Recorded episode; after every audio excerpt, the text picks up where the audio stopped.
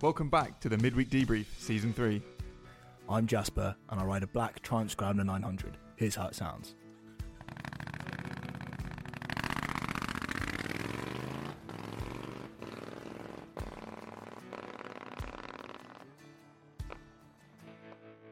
I'm Jed and I ride a straight pipe Triumph Bonneville. Here's how it sounds.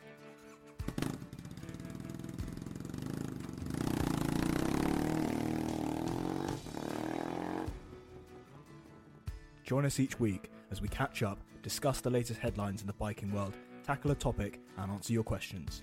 We also have some exciting guest interviews lined up for this season, so stay tuned. This episode is brought to you by Motone Customs. If you're like us and you're always looking for the next custom part for your bike, Motone has loads on offer, from headlight to taillight and everything in between. With daily worldwide dispatch, Motone are here to cater for all your custom needs. Check out what's on offer at w w w dot motone dot co dot u k. And we're back. Welcome back to Midweek Debrief, Season three, Episode two. Jed, how's it going?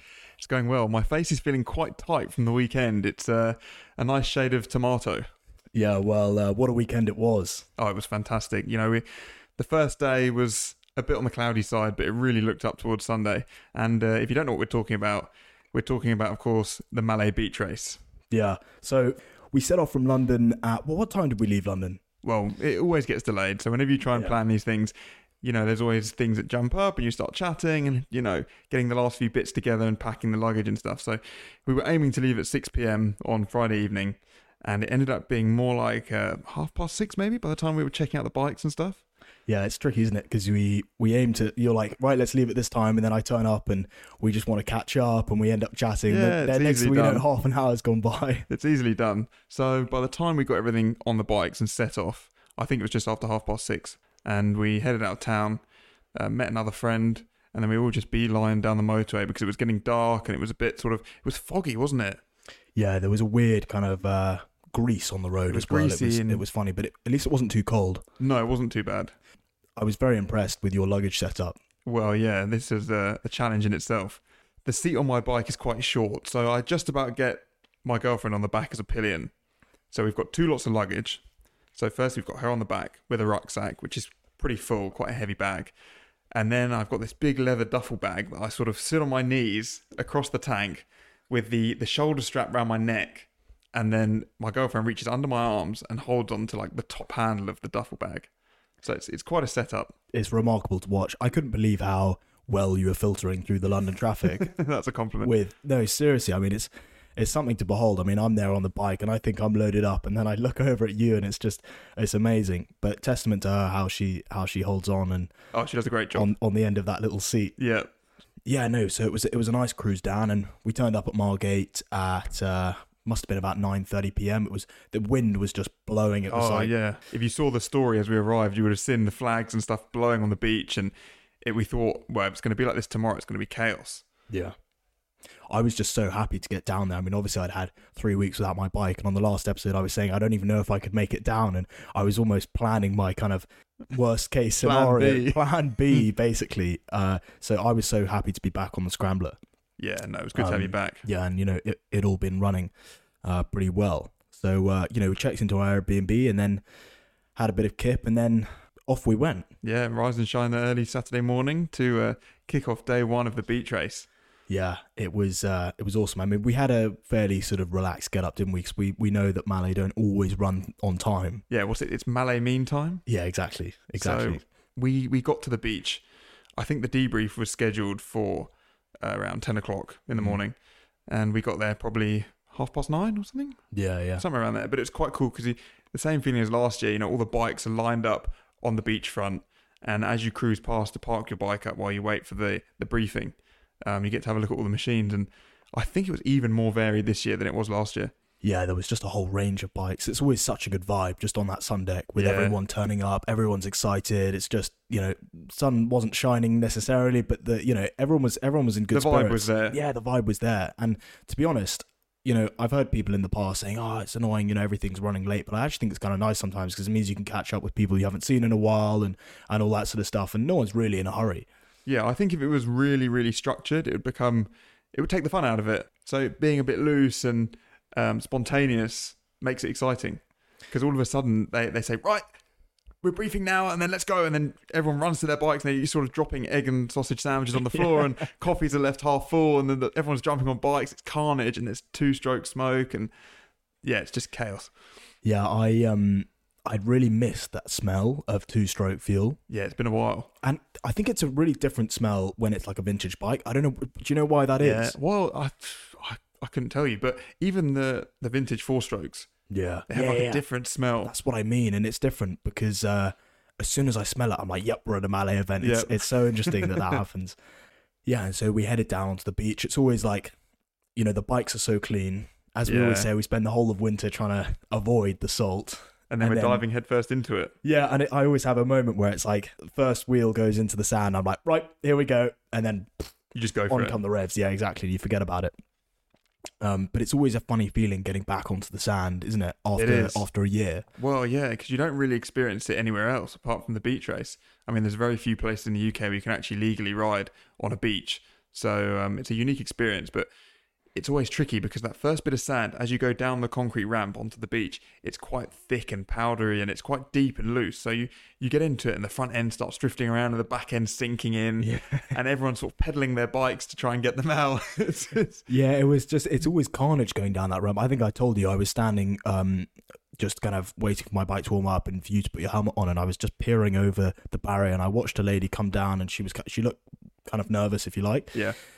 And just as she reached the end of the uh, the ramp, she just hit the front brake, bike went down, oh. clutch lever snapped, just like that. I mean, she must have been thirty centimetres from the sand. It's like... Oh, it's so easy to have a game over like that. I know, I know. It's just so gutting. But obviously, as we were coming down the ramp, there was that Red Bull Mini that was stuck. Yeah. And everyone will know what, what we mean by Red Bull. You know, it's one of those older Minis with like a massive Red Bull can at up the back, forty-five degrees up the back. And, you know, this is like pretty deep sand. And... they've just gone, yeah, all right, we'll get through that. And no chance. And they've, they've got stuck straight away. Yeah. But once everyone was down at the beach, they fenced off like a pit area. So everyone gets in there. And it's also this soft sand. So you sort of stick your bike in first gear, hold the front brake on, and then just dig the back tyre in. And that is your, your kickstand, I suppose, because the sand's so soft, you can't use your kickstand.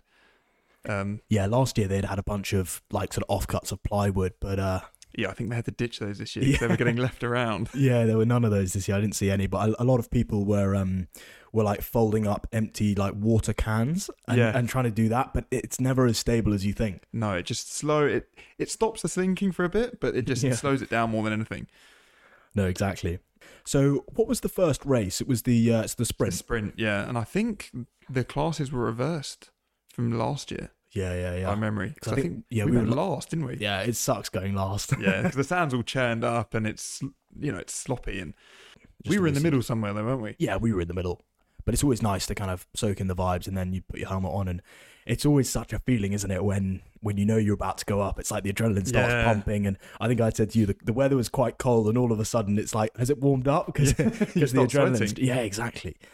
Had you let any air out of your tyres oh, for yes. the racing? Well, let's get on to this story. Yeah. So when you're riding on dirt or sand or whatever, it's good to let a bit of air out of your tyres because what it does is it spreads the surface area of the tyre out and gives you more traction. Same for cars, same for bikes. So I didn't have a tyre pressure gauge on me.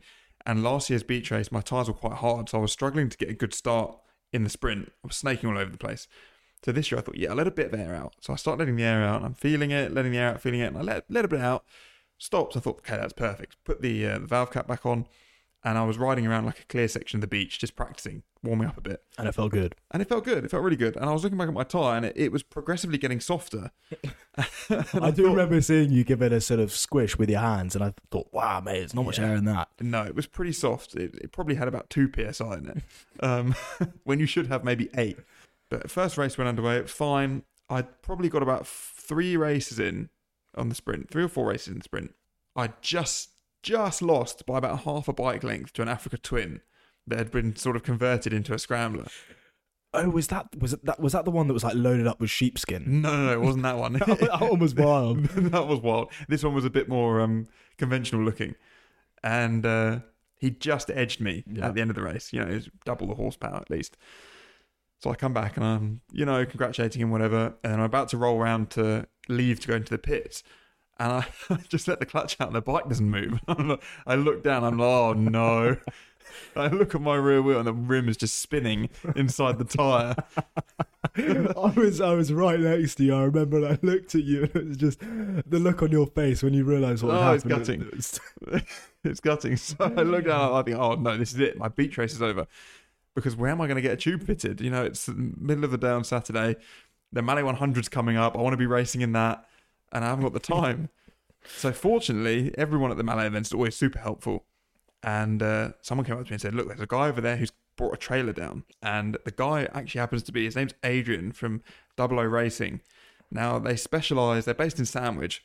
And they do a lot of classic bikes and stuff, but they also specialise in monkey bikes. You had a monkey bike, didn't you? I had a monkey bike years ago, and I bought parts from them. So that's how I, he had this flat cap. No, yeah, sorry, he had this oversized beanie on with yeah. the floppy bit at the top. Look? That's his look with like these mirrored shades.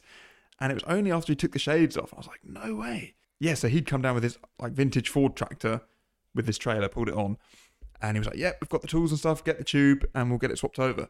So I jumped on Jasper Scrambler, which was a bit of a different experience in the yeah, sand. How was that? Just quickly tell well, me. Well, I can't get used to it. What do you, what do you the, mean the front by that? End went really loose for me.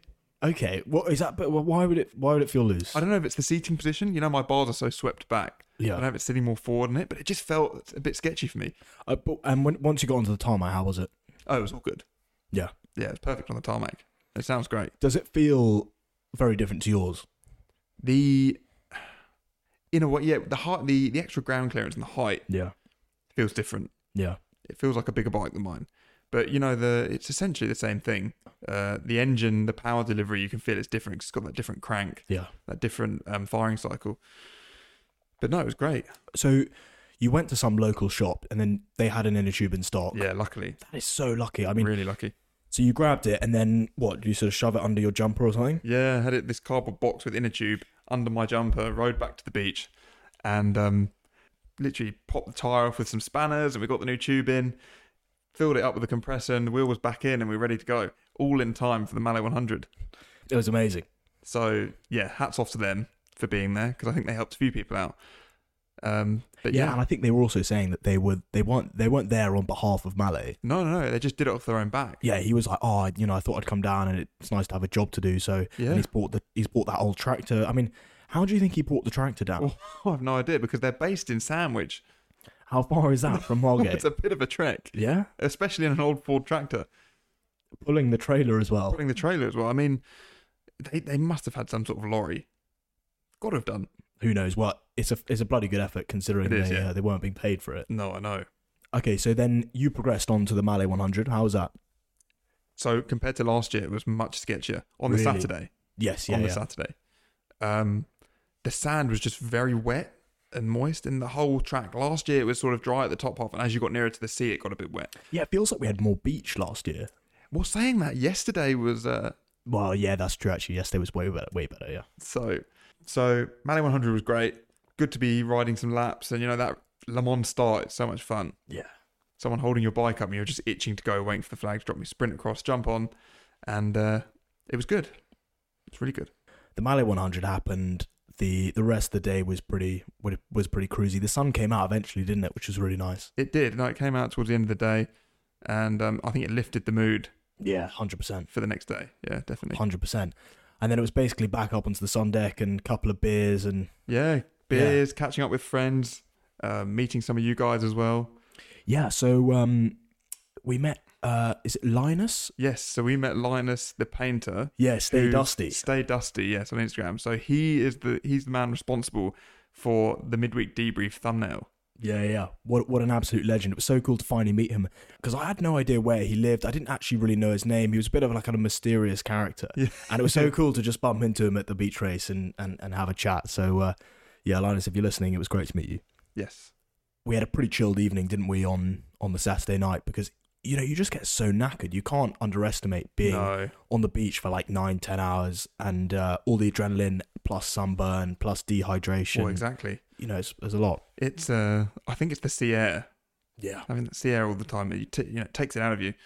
But um, we'd all had quite a late night on the Friday, early start on the Saturday, and then into another late night on the uh, the Saturday night, ready to start Sunday. Yeah. one hundred percent. So how were you feeling on, on Sunday morning? You were raring to go? Oh yeah, it was itching. Yeah. Couldn't wait. You know, my tyre was fixed. Everything was good. Your bike was good. Yeah. Everyone was in a great mood. And uh, cruised down to the beach a bit later than the day before because we knew, you know, they'd be running late. Yeah. But they actually were a bit more on time on Sunday. Yeah, that's always how it happens, isn't it? Yeah. Yeah, because on this particular day, I, I decided not to race. And yeah. um, we haven't actually discussed your racing. Yeah, well, my racing went well. I, I just love it.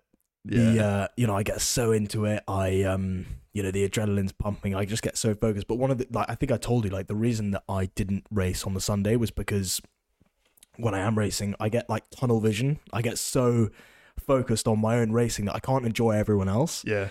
And so I thought, actually, I've never done that in a Malay event before, and just like parked up the bike and uh, just spectated. Yeah, just spectated. And it was actually just really nice to like wander around, chat to people, obviously take a couple of snaps and, and just and just watch it. And obviously yeah.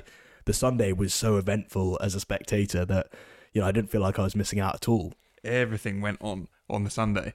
So I kicked it off with the women's, and uh, one of our friends actually did very well. She, uh, spoiler alert, she came third overall in the entire beach race. So... Uh, Congrats to Christina. Yeah, she was. She did so, so well. So you did a first, your first few races, very much enjoyed watching those. What happened to your shifter lever? So this is the story that's been been plaguing the, the midweek debrief account. Yeah. Um. Well, so it gone on to the, the doubles or the switchback, which is essentially, I think it's about half the distance of the sprint. And then you do a one eighty and you come back. And that's the race. It's two people at a time. So I had done... all my other racing for the day, pretty much. I'd done my sprint, I'd done my Malle one hundred, which was fantastic on the Sunday. The sand just felt better. But went into my first switchback and got off the line good, was ahead, got to the hairpin, went in, I was going slow, you know, five miles per hour, because it's quite sketchy. It gets churned up, that top corner, mm. and quite rutted. So I went in quite slow. And as I came out, I just gave it the beans and it spun the back all the way around. Um, so I dropped the bike, got back up, lifted it, and I could hear the, the guy who I was racing against coming behind me. So I thought, fuck, I've still got time to, you know, get back on the bike. Oh, so you were ahead. So I was ahead. So I quickly picked up the bike, still running, jumped back on it, and just tore off towards the finish line. And as I was riding, the bike was revving up higher and higher and higher. And I went to go change gear, and I put my foot down. You know, there's just nothing there. No. Your foot just goes through. And I look down, I just see, and I think, oh, God, another one. Wait, so basically, so you'd hit the deck. Yeah, and then had you kept the clutch in, so you hadn't? Yeah, you, you well, stayed no, in gear. What happened is because the, the the back wheel had lifted off the ground oh, when so it, it just kept spinning. Over, so it just kept spinning. So then when I picked it up, I just clutched in. Oh, I see. Kept it running, and then just rode off. And then yeah, you know the gutting feeling of no shifter under your foot. I've never felt that, but well, you haven't. I've felt it many a time. I can imagine it's horrible. And uh, I well still beat the guy. Oh yeah, well so... fair enough. Good effort. So I didn't lose, but so did you go and fetch it? Well, I had to wait for the racing to finish. Oh. So this is me thinking my shifter lever, or what's left of it, is going to be buried in the sand, and I'm going to have to ride back to London in second gear. Oh, that's no good. I tell you, it's it's funny with these events, isn't it? Because uh, when you have a problem like that, all of a sudden the mood the mood yeah. changes. So what did you do?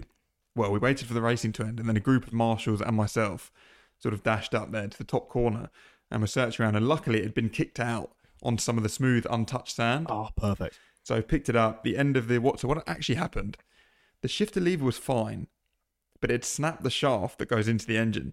So your gear selector shaft. So it snapped the end of that off, because what, what it is, it's sort of... it's got like a groove that's filed around the middle of it, which allows a pinch bolt to slip through and secure your shifter lever on. So it snapped there. It's the narrowest, weakest point. And I think the amount of times that I've dropped it on that side... It was weak already. It was weak already, so it just gave way, and the sand... you know, it didn't take much. Yeah, fair enough. And so were you thinking at this point that this was the end of your Malay Beach Race twenty twenty-three? Yeah, and I was thinking I'd have to leave the bike at the beach and uh, get a train home. So it what was... did you so what, what did you do? You got the got the shifter, pulled pulled up onto the side, and uh, what was the solution? So I asked around a few people, and some people said, oh, there's this guy that can do this and this guy that can do that. And, and then uh, one of our other friends, he was busy racing, and he was riding the S V six fifty with the yellow tank, motocross lid. Ran over to him and I said, what happened? So he came out of the, he was still racing, so he came out of the uh, the lineup, had a look at the bike, and he said, oh yeah, we could probably sort that out. So he kept racing. I went back to the pits, and then when he came back, he was like, yeah, right, let's get cracking. So he got the tools out, and what we ended up doing was, there was enough of the, the shifter shaft to put the actual gear selector back on. Yeah. So we had to use a hacksaw blade to shave off some of the splines to allow the pinch bolt to go through. And then luckily we managed to put the, uh, the shift lever back on just at a lower angle. So I managed to ride all the way back to London like that. Was that the end of your racing? That was. I did not want to take a chance. Yeah, I think that's wise. Yeah. I think that's wise. And did it? Did the bike feel different? It's just, you know, you had to really angle your foot down to yeah. get it under the shifter. But most of my journey was motorway. So, yeah. you know, just up, up, up to fifth and then cruise. one hundred percent. So you joined the spectator team. And, I did indeed. Yeah, which is, which is which is the best team. Now, the final was so interesting, or the derby as they call it. Yeah. So Stebnight Moto, also known as Dan Zotto, who we've mentioned on the pod before, because he was yeah. he was the one that did your pipes. He did my pipes, yeah. So he had come to me, or I I I basically was chatting with him earlier in the day and saying, "How are you? I haven't seen him in ages." And he was saying, "Um, he's like, oh man, I'm really nervous, and um, you know, for the racing." So I said, "What do you mean?" He's like, "You always win," or you know, almost. And, yeah. uh, and he said, "No, Bill, I'm gonna I'm gonna propose to my missus, you know, if I win." So I said, wow, okay, understood, you're nervous. That that makes complete that is, sense yeah. now. There's a lot riding on this. And uh, and so he ended up in, he was in the derby, of course. Yeah. You know, he, w- he was always going to be in the derby on this uh, custom M T oh seven, which he built the frame from the ground I think, up. I think it's just a built beach racer. Yeah. it, it Purely it, for that event. one hundred percent. It's fantastic. And uh, yeah, all credit to him for that, because it's, it's a wonderful build. Yeah. Now, he was, there must have been about five people, five, six people left. And he was he was in a race, and basically I think he had just gone into first gear, given it the beans, and, and the chain had just spun off the rear sprocket. Yeah. Um. And so obviously everyone's going no no, and the guy who was racing was on a was on just like a stock Bonnie or a stock Scrambler or whatever, and he couldn't believe his luck. He's like off into the distance. He looks back and he's like, oh no way. No, I'm beating Danners. Yeah. And so obviously Danners then uh, pushes it to the side, and everyone's over the bike. It's like, come on, you know, the crowd's gone quiet. And you know, in true Danner's style, he's got like spanners in his pocket, yeah. so they, they come straight out the rear. You know, everything's loosened, and he starts tightening up the chain. And yeah, you know, I think we were all hoping that he was he was going to get back on the horse, yeah. as it were, and and he did. And he was then in the final against that guy with the uh, the sort of ape hangers, yeah. inline four thing. So the the bike is called Frank. Oh, you know the after bike. Frankenstein. I know the bike. Okay, and the rider is called Obed. And I think he's been to quite a few Malay events. I think he does all of them. Yeah, definitely. And, uh, well, that bike's a weapon. Yeah, and as is he. I mean, he rides it. Oh, he's a lunatic. Yeah, yeah, a real lunatic. Uh, but anyway, they set off, and this was on the switchback.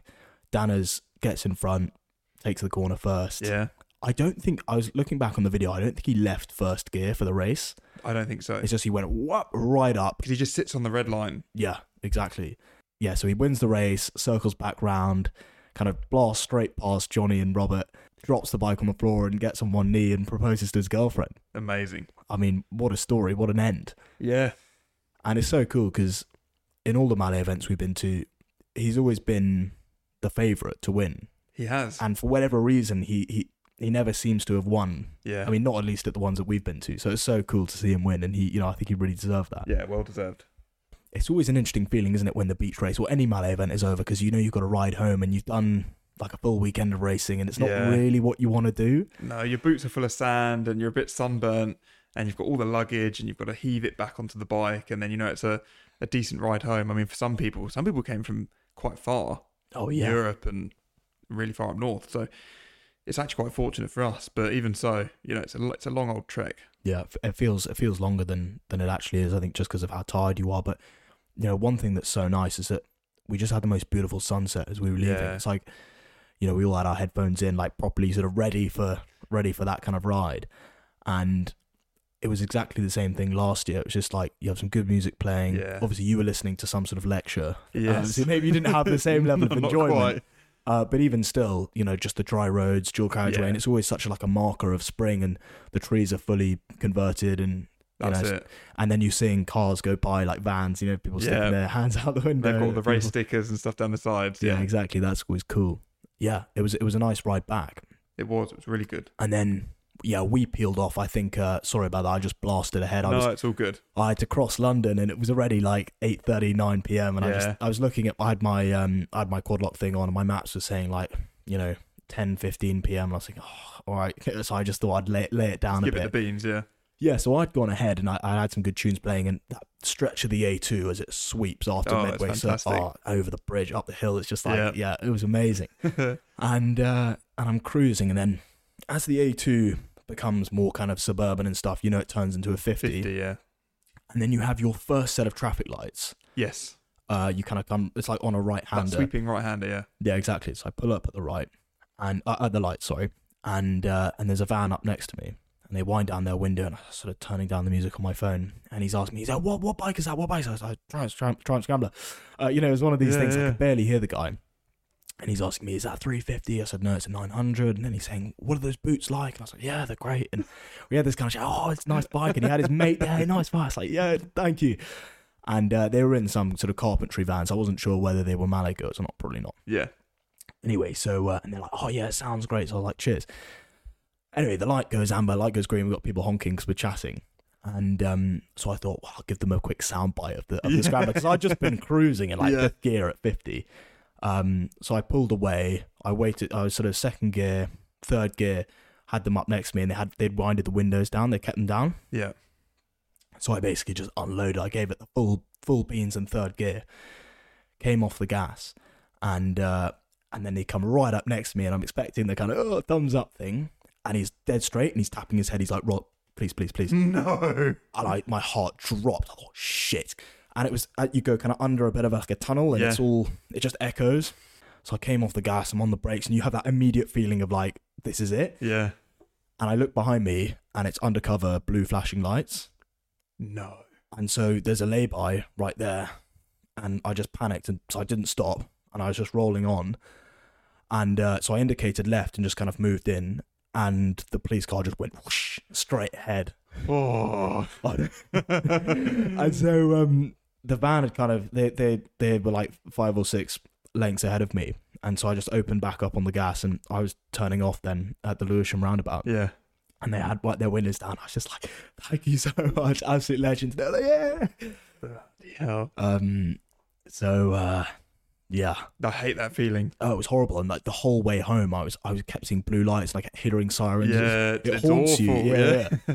It reminded me that, you know, when summer comes, you've got to be pretty careful actually, because it's so easy to just be in the in that mood. And yeah, well, um, I know all too well. So yeah, what a weekend! What a weekend! And uh, it'll be the same again at the mile. Yeah, and big thanks to the Malay team for hosting as yeah. always. Uh, they they're, they're so good with what they do. Yeah, they are. Right, shall we move on to our Guess the Engine game? Let's do it. So, I've got one from one of our listeners. Oh, okay, someone's written in. So, someone has written in and sent me their bike. So, it's Alexander Sheen, and okay. he sent me a sound clip of his bike. It's a kickstart, and it has an aftermarket exhaust. Cool. So, here we go.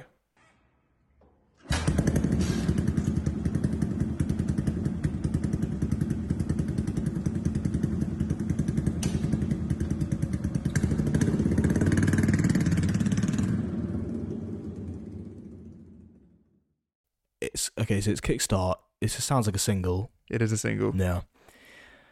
Hmm. Okay, so it's basically, it's not going to be a new bike, is it? Because no new bikes no. have kickstart. It's going to be probably pre two thousand. Yeah. Yeah, so it's like an old, it's an old single. It doesn't sound, it doesn't sound revvy like, like a motocross bike. So I'm going to say it's it's maybe almost something that would be in the lightweights at Malay. Yeah, yeah, probably like on the so, right lines. Kind yeah. Of, yeah, yeah, yeah, something kind of, a Japanese single. It is a Japanese single.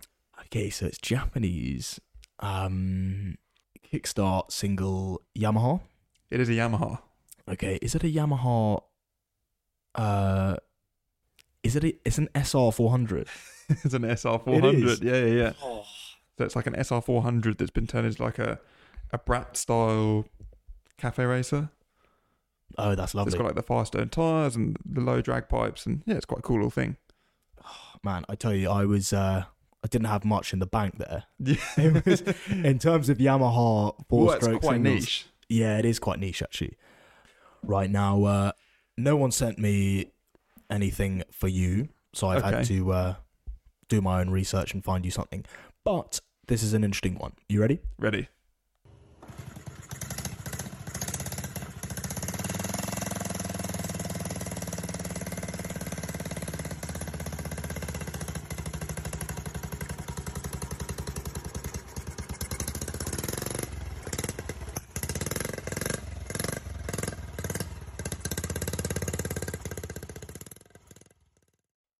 It's interesting. A little pop and a bang there. So I want to say that it's carbed. You'd be right. Okay. Now I'm just torn between whether it's a single or a twin. Well, what does your gut say? My gut says single. Yeah, well, the gut's always right. The gut's always right. Okay, so we've got a single that's carbed. Okay, is it a small capacity single, like one twenty-five? Yes, it is It is a small capacity single. Small capacity single, okay. So it's not a one twenty-five? No. It's a fifty. Yes. Is it a cub? No. no. Monkey bike? Yes. So it's a Honda Z fifty? Yes. Monkey yeah, bike. Yeah, correct. Correct. That's brilliant. Man, I'm gonna I'm gonna have to make these harder for you somehow. If anyone out there has a really niche sounding bike, we need to test Jed because he just gets them all. Well, someone sent me a rotary bike a few weeks ago, like that one we saw at the uh, Bonhams auction at M C N. Oh yeah, well, my knowledge of rotary bikes isn't great, so I'm glad you glad you couldn't find that D M. Mine.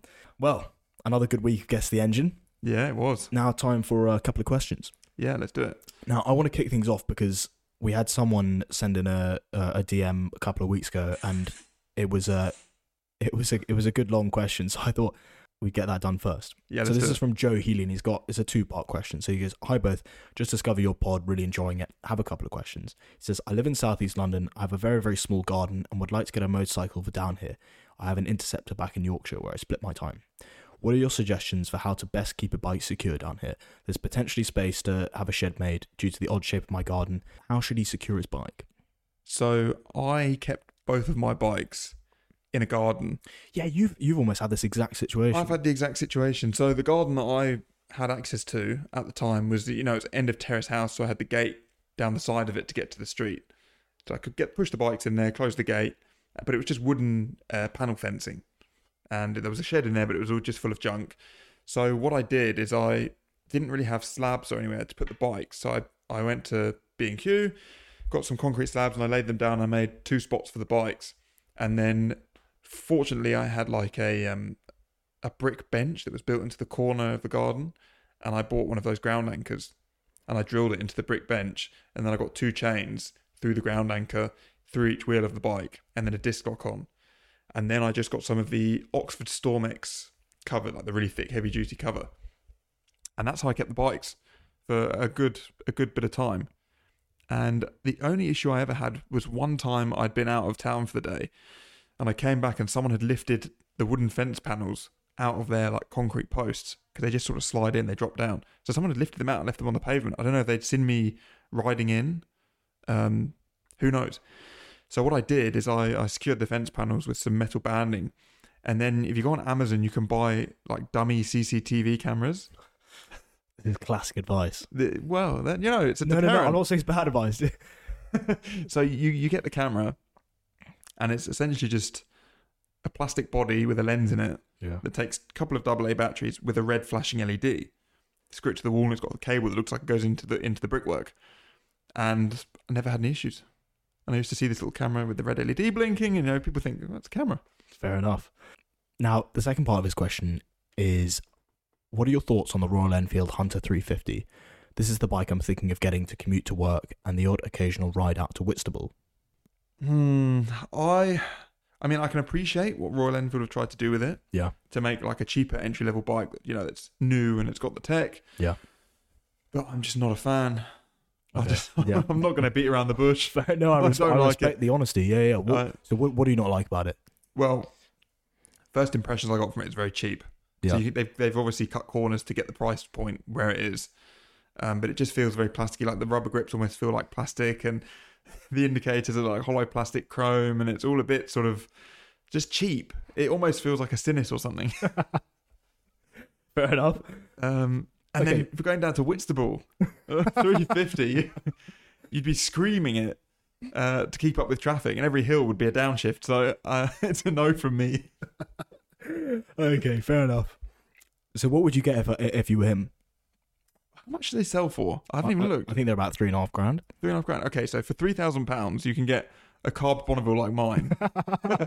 Mate, your advice is classic. It's always get your bike is the answer. So uh, get get my bike. Or even an... Well, he's, has he got an Interceptor? Yeah, he's got an Interceptor up north. Oh, just get another one. Well, so you could just twin it. Yeah, yeah, just two Interceptors. Fair enough. So I have a question. One question, because we did put the questions out a bit late this week. So it's from the Knots Bobber, And he says, how is it riding on sand? I imagine it looks harder than it looks. So what are your thoughts on that? Yeah, it's definitely harder than it looks. It all, I think it all depends on whether you've had experience off-road before.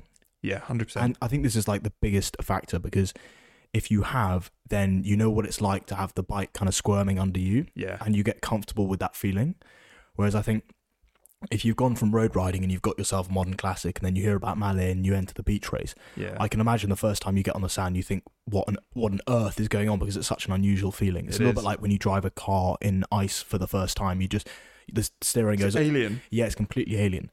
And so, you know, it. yeah, if you haven't ridden in the sand before, it's going to feel really weird and uh, unpredictable. And you definitely don't want to be on a bike with too much power. I mean, like... like more than twenty horsepower, yeah, because you're just going to spin it up and and ha- there's a potential to really mess up. mm. Um but if you've got experience, then uh then you'll know you'll know what it's like. But having, even having said that, like I'd only ever ridden like enduro bikes on the yeah. sand, and then when you get on a heavy, because our bikes are like more than two hundred kilograms, yeah two hundred thirty kilos, and even with knobblies, it's uh you really have to muscle them around and kind of respect the machine, yeah I would say. So yeah, basically take it easy. Yeah, is is is the advice I give. Now, Paul Legan has asked, do you have to have knobblies? Well, I saw this weird, it was like a twin-engine scooter or something that was at the beach race this year, and it was on road tyres. Really? And it did the Malle one hundred, and I was watching it, and he was going around, you know, at a decent pace. Yeah. But knobblies are definitely one hundred percent the better answer for uh, for any sort of off-road riding. Yeah, because they just, they just dig in the sand better. And they provide the traction. It's almost like if you were to take race slicks and, uh, you know, ride in the rain. You know, the MotoGP riders, they they put wet tires on. Yeah. Because they've got more tread. Um, so, yeah, knobbly is one hundred percent all the way. Stay Dusty Stay Dusty is asking, uh, can Jed's shifter lever be mo- moved over to the other side? That's a great question. Yeah. Well, you know, it might... Um, it might benefit, because I really don't want to drop the bike on the right side because I've just got those fresh pipes. So yes. Maybe if I just clear the left side out, use that as my Binnett side. Yeah. That might be the answer. Cool. Great. Massive thanks to Motone again. Yeah, big thanks to Motone. And uh, we'll, we'll catch you next week. See you next week at the D G R. At the D G R. Yeah. In a bit. Catch you then. Bye-bye.